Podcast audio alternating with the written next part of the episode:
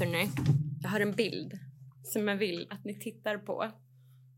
Åtta timmars arbete, åtta timmars fritid, åtta timmars vila. Ja! Vet ni när den är tagen? Uh, 1900.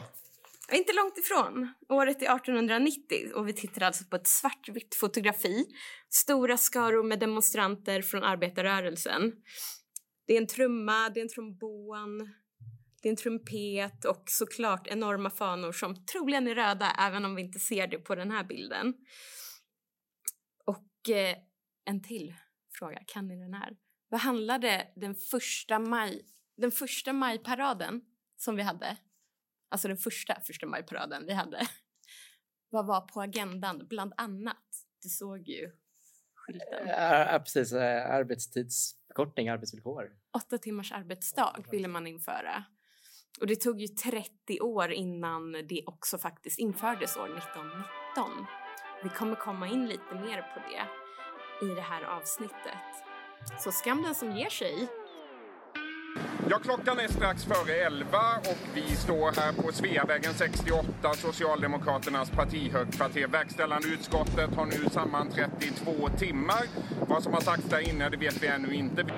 Sveavägen 68 brukar jag bara kalla det. Högkvarteret på Sveavägen. Och Socialdemokraternas partihögkvarter på Sveavägen 68 där partistyrelsen samlades till möte. Vi förtjänar en regering som sätter det som är bäst för Svea rike före det som är bäst för Sveavägen 68.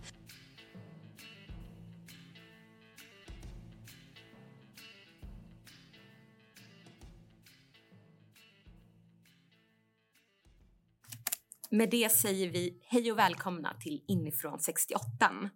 Detta är Socialdemokraterna i Stockholms fortfarande nystartade podcast. Även idag är vi stolta över att ha en gäst med oss. Tänk att de vill prata med oss. Mitt namn är Eli Rätväg och jag är ordförande för S-föreningen och SSU-klubben SSU 25 Jag ställer många av frågorna och ni är de som har svaren dock. Viktor Dahl och Marcus Lindeberg Gonji. Precis. Ja, hej. Hej. Viktor, du är styrelseledamot i vår förening och Marcus, du är en av våra mest engagerade medlemmar. Jag ska inte avslöja allt, men podden har i alla fall tre delar. Vi drar igång med ett sossenytt. Sen djupdyker vi i vården med vår gäst och avslutar med att bemöta ett högerargument. I ett tidigare avsnitt inledde vi genom att gissa bilden på hemsidan för partiets uppdaterade samhällsanalys inför 2030. Man kan googla “Ny riktning för Sverige 2030” för att hitta rapporterna. Och jag kan avslöja att vi har bokat in en gäst som lett en av arbetsgrupperna. Men Viktor, vad är egentligen bakgrunden och processen till partiets senaste samhällsanalys? Ja, vi kan ju börja prata lite grann om samhällsanalysen i sig. Eh, den presenterades 27 november. Eh, jag tror inte att alla rapporter var ute då, men den började väl presenteras någonstans där. Eh, och Tobias Baudin var där och det är kul, han tycker man om. Det var totalt 11 arbetsgrupper, därav 11 rapporter. Och exempel på rapporterna är De kriminella gängen ska knäckas och sedermera stoppas. En annan betonade framväxten av parallella samhällen och en betonar en ökad samhällsgemenskap genom kultur, idrott och fritid eh, med flera. Då. Eh, alla arbetsgrupper ska komma med ett reformförslag till EU-valet eh, som då ska sedan drivas då på EU-nivå. Första steget var då en uppdaterad eh, också då en uppdaterad samhällsanalys och sen kommer en rapport som tar fram reformförslag som bygger på analysen. Så det är därför man har tagit fram eh, de, här, eh, de här analyserna. Och eh, arbetet ska sedan mynna ut till att det ska bli ett nytt underlag för partikongressen. Arbetet pågår och vi ser fram emot att se de politiska förslagen som kommer att komma. Men all den här självkritiken används såklart av politiska motståndare. Marcus, hur klokt är det att ge motståndarna bränsle genom att prata om sina misslyckanden?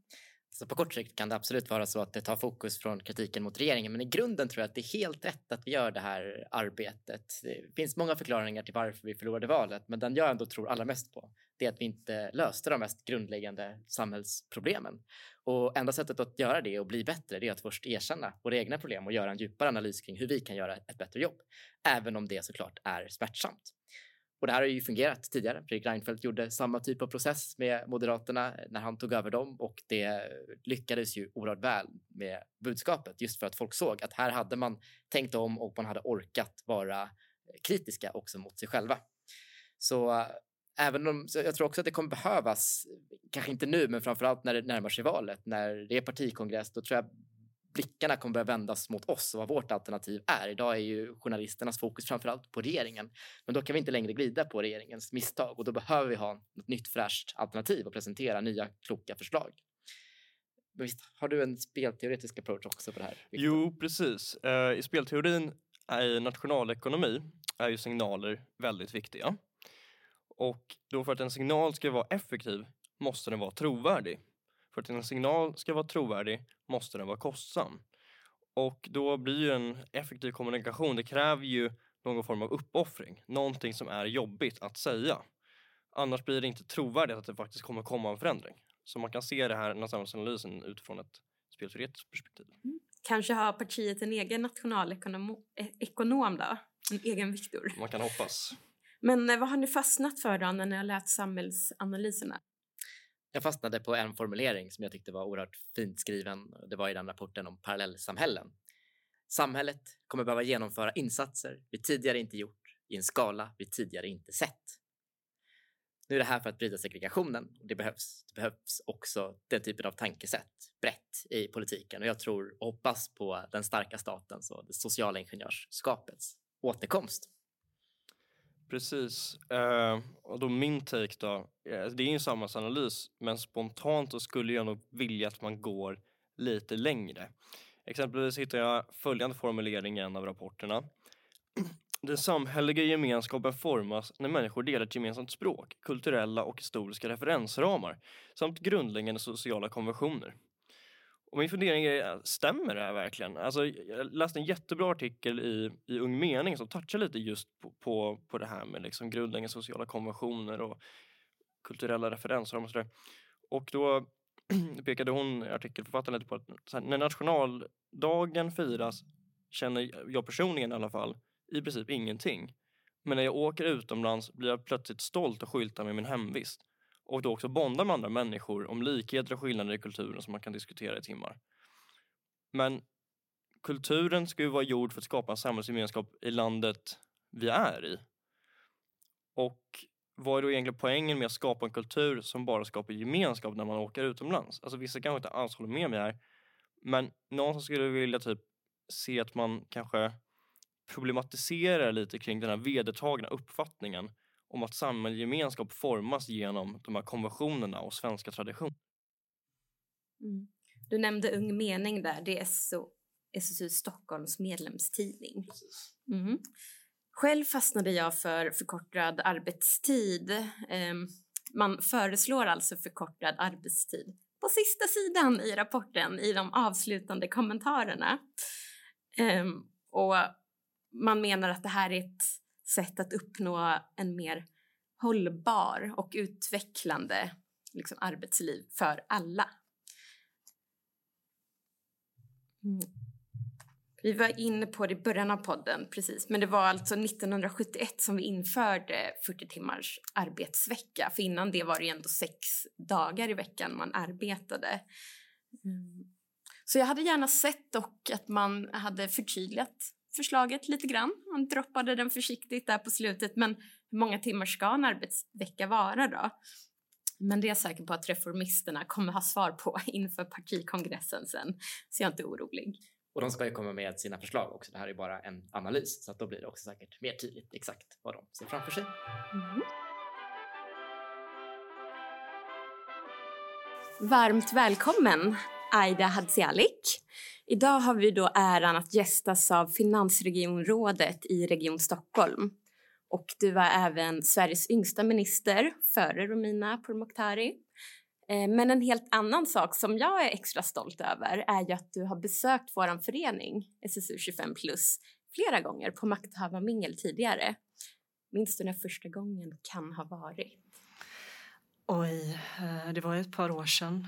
Ehm, fyra, fem år sedan kanske. Kan det stämma? Ännu mer faktiskt. Oj. Vi, vi lyckades boka in dig redan 2015 och 2016. Och sen så under pandemin eh, två gånger, men det var ju digitalt så vi har ju ändå inte träffats så här. Mm, Så fyra gånger på nio år. Mm. Väldigt bra. Mm, ja. visst. Let's keep up the pace. Eller hur? Mm, Vi ska prata om regionens budget. Du kan väl börja berätta vad gör ett finansregionråd lite kort? Ett finansregionråd har ansvar för ekonomin men också det som kallas för styrning och ledning av egentligen samtliga verksamheter. Sen har jag i och för sig ett par utpekade ansvarsområden men det gäller ju att eh, få ihop helheten. Eh, och och Region Stockholm är också den största regionen i Norden, den största ekonomin, den största befolkningen med stor påverkan även på Sverige nationellt. Så det vi gör här i Stockholmsregionen spelar faktiskt roll för hela riket. Så eh, jag tar det här på största allvar. Mm. Och du kom in på det ganska direkt här med den nationella rollen. Ehm, jag tänkte att du också kan få berätta om det ekonomiska läget här i Stockholmsregionen och vilken roll regeringen spelar i det ekonomiska läget. Mm. Ja, svensk välfärd och i synnerhet svensk sjukvård befinner sig i den värsta ekonomiska krisen sedan 90-talet givet eh, inflationen. Eh, och eh, regionerna specifikt har ehm, de har drabbats särskilt av den här så kallade inflationseffekten. Eh, dels då för att vi har tillfälliga kostnader i form av så kallade pensionsavsättningar. låter ju väldigt tekniskt. Eh, men regionerna måste helt enkelt betala in eh, pensionspengar som är indexerade bland annat då mot inflationen. Och detta kostar väldigt mycket pengar. Eh, samtidigt som de löpande kostnaderna för exempelvis eh, ja, läkemedel, vårdmaterial men också personalkostnader har stigit på grund av inflationen. Och då pratar vi om nya prisnivåer som ja, inte kommer gå tillbaka även om inflationen sjunker. Eh, För Region Stockholms del så har det ju skapat ett budgethål på 10 miljarder kronor för 2024. Eh, vi hade också ett stort budgethål 2023 att hantera. Och i denna då nationella vårdkris som jag kallar det för alla eh, våra regioner runt om i landet är ju drabbade på samma vis så har regeringen agerat, eh, så har regeringen varit helt eh, handlingsförlamad, passiv. Eh, och detta kan man ju naturligtvis kontrastera mot hur regeringen Andersson agerade under pandemin där regionerna fick historiskt höga statsstöd för att klara av eh, pandemins effekter, vårdskulden som uppstod. Eh, och nu har vi en regering som lämnat walkover och och låter regionerna hantera denna sjukvårdskris helt själva. Och vi ser detta spridas, den nationella vårdkrisen spridas som en löpeld över landet. Exempelvis så tvingas eh, Östergötland, Sörmland, Gävleborg, eh, moderatstyrda regioner bara för att ta ett exempel, till massvarsel av vårdpersonal, underskott i sina, region, sina regionala ekonomier. Men vi ser också hur andra regioner tvingas varsla och eh, till och med stänga sjukvård. Och detta är ehm, förödande både för ehm, vården i sig, patienterna, vårdpersonalen som man på sätt och vis från regeringens håll ser på som slit och slängvaror som jag ser det.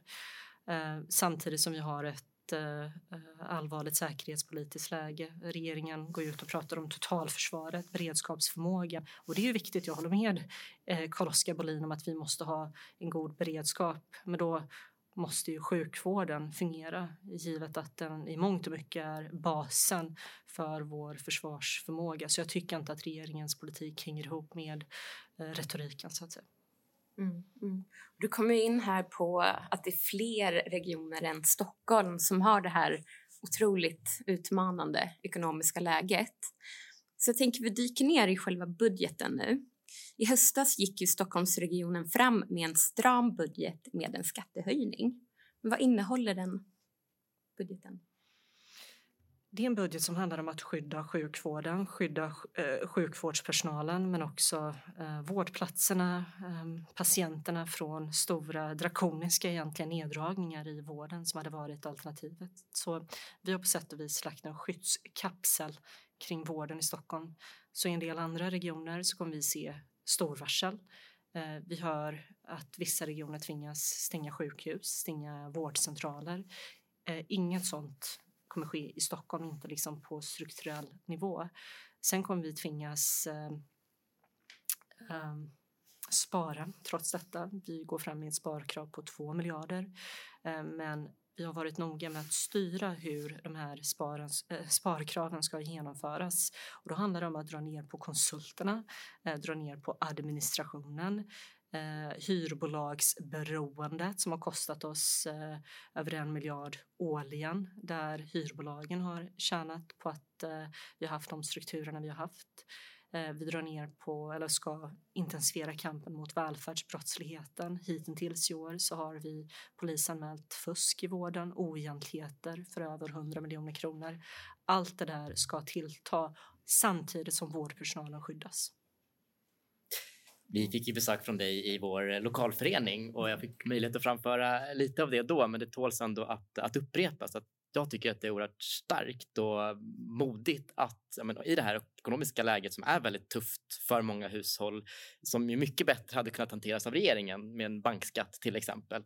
Att då ändå stå upp för sjukvårdens finansiering och inte då gå fram med de här nedskärningarna som vi ser runt om i landet. Och jag var lite orolig när maktskiftet skedde, vilket var väldigt eh, väntat, eller väldigt hopp, eh, inte väntat utan eh, väldigt kul efter de här 16 åren.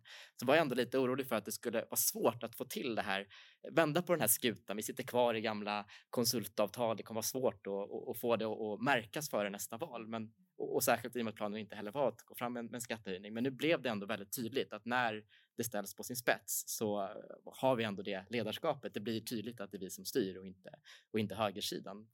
Jag tänkte fråga om mottagandet på, på den här budgeten. Hur upplever du att det har varit från, eh, från oppositionen, från andra regioner, från regeringen, eh, debattsidor och så vidare. Vad var det som du väntade dig kring mm. debatten efter? Just det. Jag bara hänga kvar kring det första du sa mm. eh, kring maktskiftet där och eh, vad det har inneburit. Jag vill bara vara tydlig med att säga att eh, vi har en Atlantånger att vända här och det kommer ta tid. Eh, troligtvis så kommer vi behöva hela mandatperioden på oss för att eh, åstadkomma det här, det här systemskiftet som vi på sätt och vis är ute efter. De stora strukturförändringarna för att vårdens pengar ska gå till vården och inte till annat då. Och då ska man komma ihåg att eh, den sjukvård vi fick ärva efter Svenonius eh, var en eh, eh djupt underfinansierad sjukvård. Eh, akutsjukhusen bara som ett exempel. När vi då öppnade böckerna i december 2022 eh, så var det alldeles uppenbart att de saknade över 3 miljarder kronor bara för att hålla näsan ovan vattenytan. Eh, det är mycket pengar som vi fick skjuta till i, princip omedelbart. Eh, för att se till så att eh, varsel skulle stoppas. Det hade varit konsekvensen, den direkta konsekvensen av Irene Svenonius politik. Ehm, så när vi sköt till de här 3 miljarderna så var det faktiskt ett historiskt tillskott. Men givet underfinansieringen så kunde vi inte prata om satsningar eller ambitionshöjningar. Det var liksom för att täcka upp för de hål Moderaterna hade lämnat efter sig. Eh, och de har ju lämnat samma underfinansierad vård inom primärvården, vårdcentralerna, ehm, arbetsmiljöarbetet, eh, villkoren för vårdpersonalen. Det är liksom problem som vi behöver täcka upp för. Eh, och jag vet att det finns en stor förväntan på oss att också prata om ambitionshöjningar.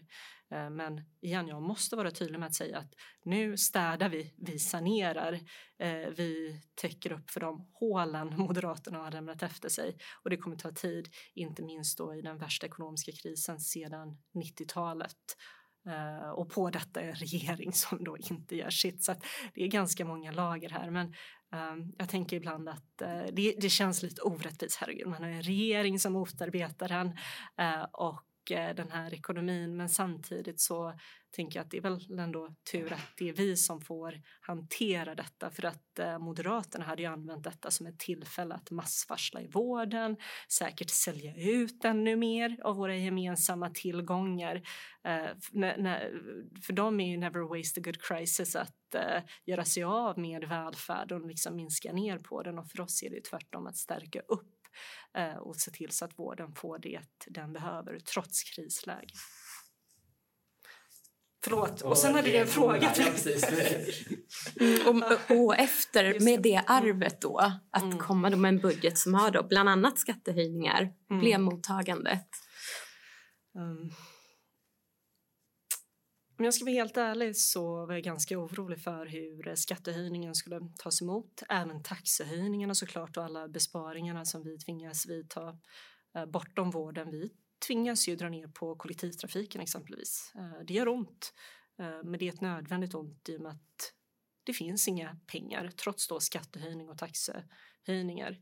Men jag tror att de flesta där ute dels förstår att vi befinner oss i en ekonomisk kris. Eh, alldeles många hushåll har drabbats av den ekonomiska krisen. Företag drabbas och man inser nog att även välfärden har det väldigt, väldigt svårt. Så att jag tror att det finns en acceptans eh, och till och med ett eh, men på sätt och vis ett stöd för att eh, om de här peng pengarna så att säga öronmärks för vården.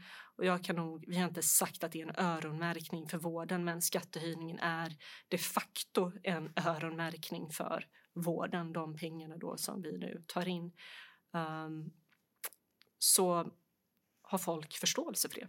Så det har ju inte varit några av det jag upplevt i alla fall eh, massiva negativa reaktioner. Tvärtom. Ehm, de som varit arga har varit Moderaterna naturligtvis, men det var också väntat. Skönt att höra att det går att bedriva en ansvarsfull politik och att det, mm. också, att det inte står tillbaka, mm. åtminstone direkt mm. i debatten. Mm. Då har vi pratat om Stockholmsregionen lite och jag tänker att vi stiger till en mer nationell nivå. Och eh, en av idéerna bakom den här podden det är att lyfta unga röster. Och vi som då är unga, vi spås ju leva längre och därför kommer vara många fler när vi är riktigt gamla. Det är ju såklart en utmaning för vården för många mandatperioder in i framtiden. Så Viktor, visst har du researchat lite kring välfärdsgapet och demografiska utmaningar? Precis, eh, och vi kan ju då börja med vårdens långsiktiga finansiering. Och då hittade jag en rapport från SKR och då hade de räknat med en kostnadsökning på ungefär 1% per år, eh, alltså då välfärden, vilket skulle resultera i ett finansieringsgap till 200 miljarder 2035. Och de betonar att det kommer sannolikt inte bli så, det är inte en prognos, men de, alltså de antar att vid, eh, åtgärder kommer vidtas. Um, Eh, Eh, men då är frågan eh, vilka åtgärder? Och eh, då man pratar om de demografiska utmaningarna så ser man att inom en tidsperiod av 10 år så förutspås den äldre befolkningen då över 80 år öka med 50 procent medan den arbetsföra befolkningen kommer öka med 4 procent. Ehm, och då innan vi kan gå in på lösningar då, då så tänkte jag fråga då vart är vi på väg? När man pratar om alltså mycket längre sikt, alltså fem, tio, tio år vad det gäller vårdens finansiering. Mm. Ja, vi kommer, kommer helt klart ha utmaningar precis som eh, du är inne på. Ehm, därför tror jag att en viktig bottenplatta så att säga är att eh, indexera eh, statsbidragen, framförallt de generella statsbidragen till regionerna. Socialdemokraterna har ju föreslagit detta så att man inte hamnar i en situation lik den vi befinner oss i nu där inflationen stiger eh, väldigt kraftigt dessutom samtidigt som de generella statsbidragen inte hänger med. Då vältrar man ju över hela liksom, det ekonomiska ansvaret på regionerna och det är ju inte dealen mellan stat och region utan tvärtom. Eh, tanken är ju att staten ska finansiera och sen stå för någon form av ramlagstiftning samtidigt som eh, regionerna är ansvariga för sjukvården rent organisatoriskt. Um, så det tror jag är en klok ehm, policy, eh, ett klokt eh, policyförslag från, ehm, från Mikael Damberg tror jag som lyfter det. Underskattat förslag som gör väldigt mycket mm, skillnad. Men precis i sak. Tekniskt och så. Exakt. Ja. Så vi som gillar att nörda ner oss i detta så mm, tycker vi det är fantastiskt bra med indexering av de generella statsbidragen. Det får man googla på vad det faktiskt innebär. Men det... Mm. Ehm, men sen handlar det också om att vi behöver ehm, tror jag, samordna oss mer eh, regionerna emellan. Jag är inte främmande för det när man säger att man behöver mer nationellt sam, ehm, samarbete och på så vis mer eh, eh, ansvar eller koordinering att regionerna ska hjälpas åt sinsemellan både med vårdköer och annat. Men med det sagt så tror jag inte på ett direkt förstatligande. Eh, sen naturligtvis kompetensförsörjningen. Eh, vi behöver eh, ta hand om dem som tar hand om oss. Ehm, vårdpersonalen är vårdens viktigaste resurs och då måste de ges ordentliga villkor, en ordentlig arbetsmiljö för att vilja vara kvar i vården. Men vi måste också få dem som lämnat vården att komma tillbaka och sen måste fler välja att arbeta i vården, både utbilda sig och eh, komma in i den sektorn på andra vis. Eh, och där skulle det behövas en ordentlig kraftsamling och jag blir så ledsen ibland när jag hör hur samhällsdebatten låter. Vi pratar om uh, uh, så att säga, vi, vi pratar om mycket men eh, sällan om det som är viktigt på riktigt. Eh, sjukvården, välfärden och hur vi hittar policy som löser våra riktiga samhällsproblem. Eh, men riktiga policyförslagen, det, det är precis det som är nästa del då som jag tänkte fråga om. Och då hade vi skissat upp lite olika idéer och en var kopplad till statsbidragen och det har varit inne på. Nästa var kompetensförsörjningen och det har också varit inne på. Eh, en tredje är privatiseringen som ju också kan vara kostnadsdrivande. Jag har förstått så ökar kostnaderna ännu mer i privat finansierad vård i Stockholm i alla fall än inom egen eh, regi. Är det också någonting som vi eh, behöver? Har vi råd med, med den typen av privatisering? Precis, och innan du svarar på den frågan tänker jag också bara lägga till en poäng. Eh, det är inte bara dyrt utan ibland också sämre kvalitet. Ehm, um, jag läste en väldigt intressant studie om privata ambulansförare uh, och den visar då att privata ambulansförare är bättre på att utföra uppgifter som står i då kontraktet. Men i kontraktet står inte någonting om sannolikheten att dö eller liksom att patientsäkerhet på det sättet. Och då har den här studien då funnit att om du åker i en priv alltså privat ambulansförares ja, ambulans då så ökar sannolikheten att dö med 1,4 procent. Och det låter, så, ja, men det låter väl lite, men det är ungefär 420 dödsfall mer per år. Um, och det antyder någonstans med den här rapportförfattarna att privata bolag skär ner på kostnader för vårdpersonal och därmed inte har samma kompetens eller bemanning som krävs. Um, och då skulle jag vilja passa på att fråga, så här, tror du på, alltså, eller det där med priva privatiseringar i vården alltså, överhuvudtaget? För, för min del Alltså jag förstår så här, ja, men effektivisera, bra, för det är ju det Moderaterna snackar om hela tiden. Men för mig, alltså för mig då, alltså kan man överhuvudtaget skapa en incitamentstruktur som sätter patienten först? Mm. Eh, får jag bara zooma ut lite innan yes, jag kommer in liksom på de konkreta delarna. Region Stockholm har ju Sveriges mest privatiserade sjukvård. Eh, över 40 procent av vården har ju privatiserats eh, i en eller annan form då. Och Eh, detta har lett till att vi eh, vi har i mångt och mycket en marknadsstyrning av vården i Stockholmsregionen eh, Eh, som i sin tur då lett till både fragmentisering eh, i och med att man har styckat upp vårdkedjor och liksom sålt ut eh, del för del vilket skapat problem med sammanhållna vårdkedjor och annat. Men också att vi har fått en ojämlik fördelning av sjukvården i och med att marknaden har bestämt var vården ska finnas. Eh, samtidigt som man betalar lika mycket skatt då, oavsett om man bor eh, nere i Nynäshamn eller ehm, Norrmalm eller uppe i Norrtälje. Eh, alla betalar lika mycket regionskatt men man har inte haft samma tillgång till sjukvård för att det har ansetts vara mer lukrativt att finnas då i centrala Stockholm till skillnad från våra mer eh, Eh, vad ska jag säga, eh, ja, de mer perifera eh, kommunerna och stadsdelarna. Så det är en problematik och viktigt att ta med sig i ansatsen framåt. Sen finns det ju då exempel på att när vi privatiserat att vi har haft svårt att styra vården, inte minst då i kris. Pandemin har visat oss att när strategisk infrastruktur, exempelvis då 1177, bedrivits i privat form så har regionen i princip stått handfallen och inte kunnat styra den infrastrukturen trots att den har varit helt central både för eh, testning, eh, vaccination och eh, mycket annat. Då. Eh, sen då finns det ju exempel på eh, brister eh, när man eh, driftar något i privat form, precis som du är inne på. Men det finns ju också även i offentlig form och det måste man ju liksom handen på hjärtat kunna säga om man på riktigt ska bygga en bra vård. Så för vår del nu, eh, inte minst då givet att vi också har en koalition med Centerpartiet i Region Stockholm, så har vi sagt att vi kommer se det här på ett rationellt vis. Eh, finns det bra privat vård så ska den få vara kvar. Eh, men finns det eh, vård i privat form eller framförallt vårdval som inte funkar så ska vi ta tag i detta. För det, det handlar om att vårdens pengar ska gå till vården ytterst. Ehm, så... Jättebra. Ja. Jättebra. Vi, vi kör två eller tre snabba Aida de här tre okay. minuterna. Okej, okay. så vår tid tillsammans med Aida är snart slut och då ska vi riva av minisegmentet mm. som vi kallar Snabba Aida. Um, och vi ställer en fråga och så får du svara ett kort, kort svar. Kort, kort, Antingen gud. liksom ett ord eller ett par meningar. Det är upp till dig. Liksom. Är du redo? Kör. Mm. Vi vet ju att du hade toppbetyg i skolan. Vad hade du velat bli om du inte hade varit i politiken? Jag är jurist, så att advokat, mm. troligtvis. Advokat. Okej, okay, då kör vi nästa. Största politiska förebild? Anna Lind. Mm. Tre. Hoppade vi, ja. Sorry, vi stryker den. Fyra. Sockerskatt på läskedrycker i regionen.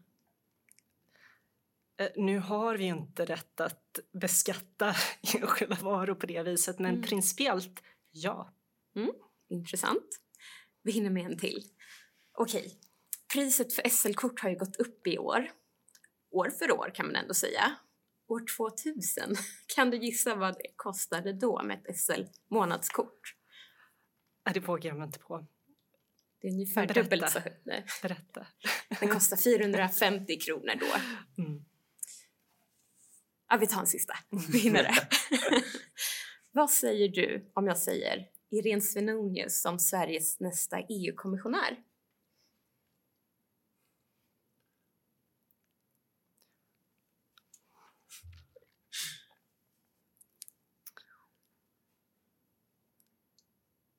Är nej. ja, ja, precis. Det var ändå ett nej. Jag trodde det skulle komma ingen kommentar, men det kom ändå ett nej. Så det ändå... Precis. Jag kan ta en till. Elaka ni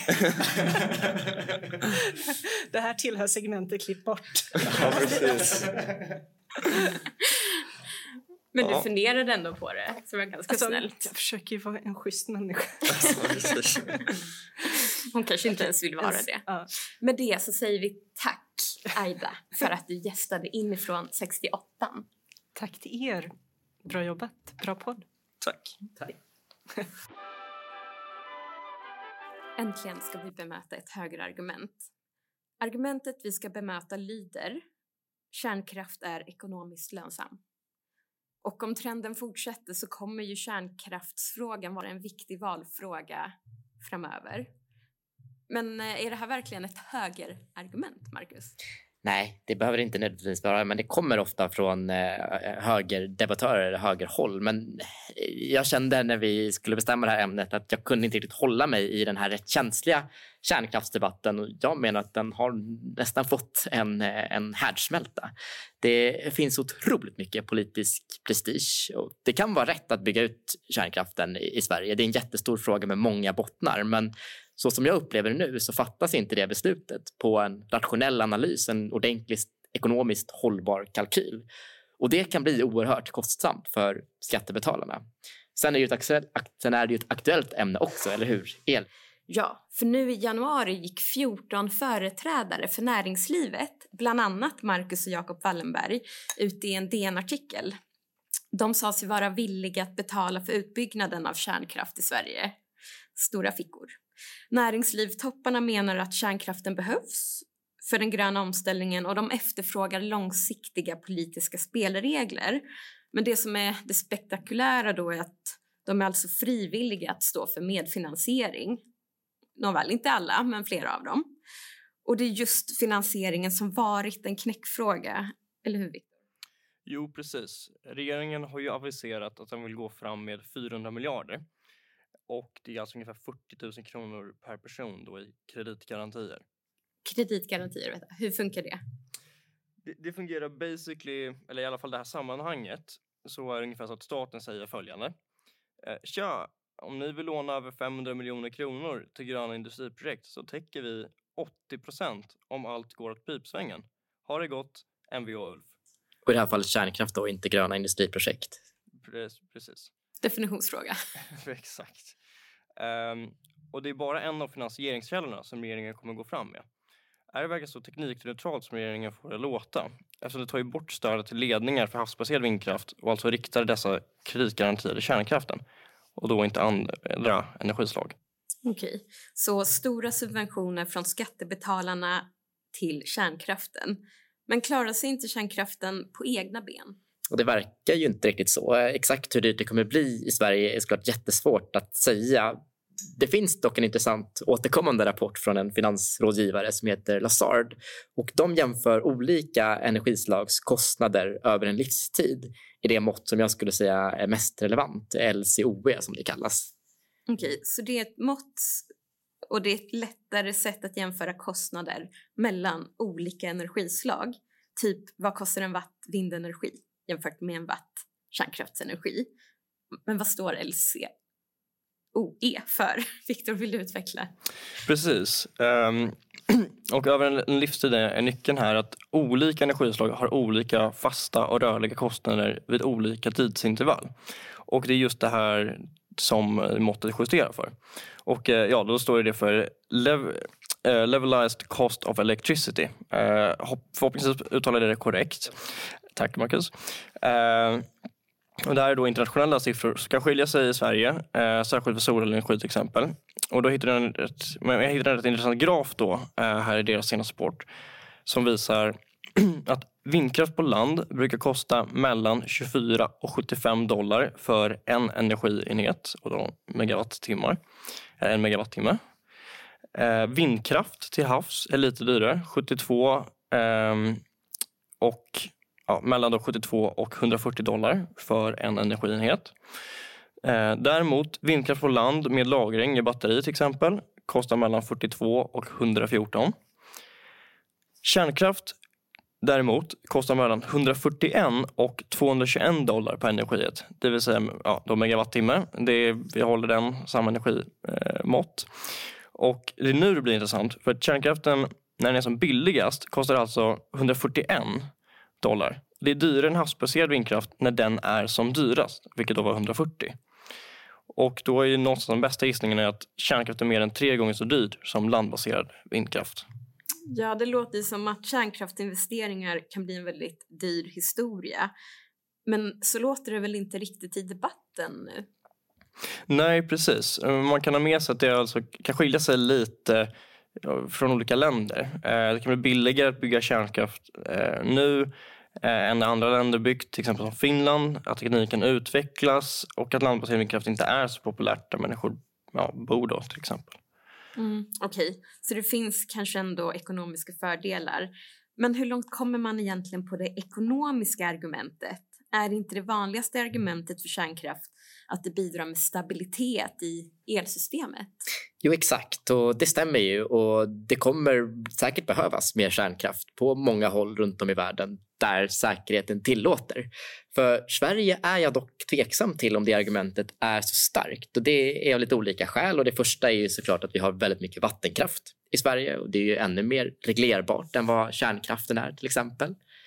Eh, vattenkraft är alltså mer reglerbart än kärnkraft. Hur går det till? Ja, precis. Alltså att det, det inte bara går att planera, båda är ju planerbara, utan du kan snabbt dra upp och ner produktionen beroende på utbud och, och efterfrågan, beroende på hur mycket det blåser eh, från vindkraften eller hur mycket folk använder vid olika tidpunkter. Då går det att spara upp vatten i dammen. Eller om det är vindstilla så kan man snabbt slå på vattnet igen. Och den flexibiliteten finns inte på samma sätt med, med kärnkraftverk. Det går inte att bara sätta på och stänga av från en timme till en annan.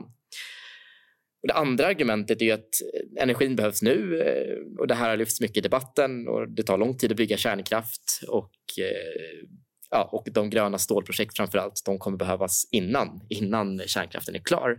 Men det tredje argumentet som jag inte tycker lyfts tillräckligt mycket i debatten och det är kopplat till den här ökade elproduktionen som vi har behov av. Och det har vi. Målet är att dubblera elproduktionen till 2040. Och det som är grejen är att mycket av den här elen kommer gå till att producera vätgas. Och vätgasen den används då i, i industrin och den blir då grön. Men vätgasen den kan du producera när det blåser eller när det är sol. Och sen kan du lagra den tills det är dags att producera i fabriken.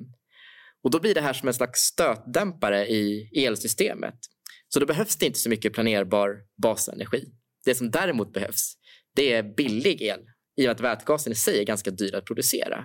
Och då verkar det ju som, som Viktor nämnde, att det är billigare att producera mycket el med vindkraft.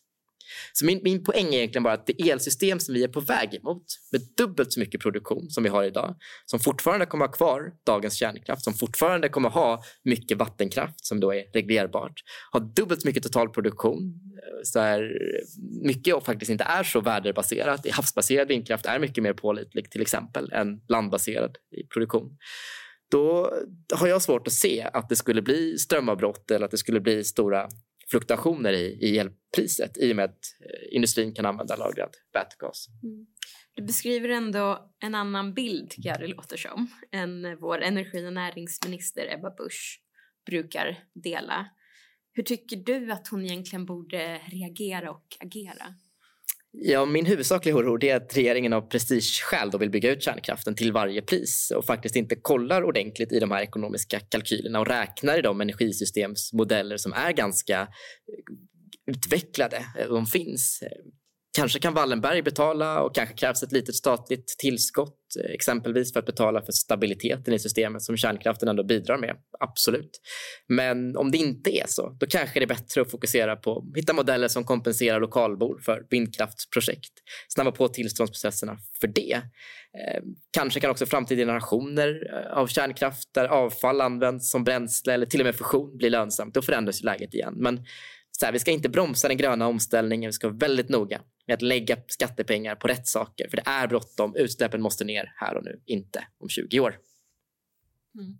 Och det var ganska otroligt, men när jag vaknade i morse så hade det kommit ett avslöjande.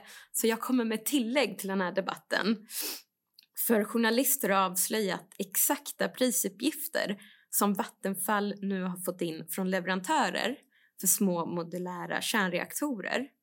Och de här leverantörernas prisuppgifter leder till att kärnkraften kan bli nära dubbelt så dyr som regeringen har trott.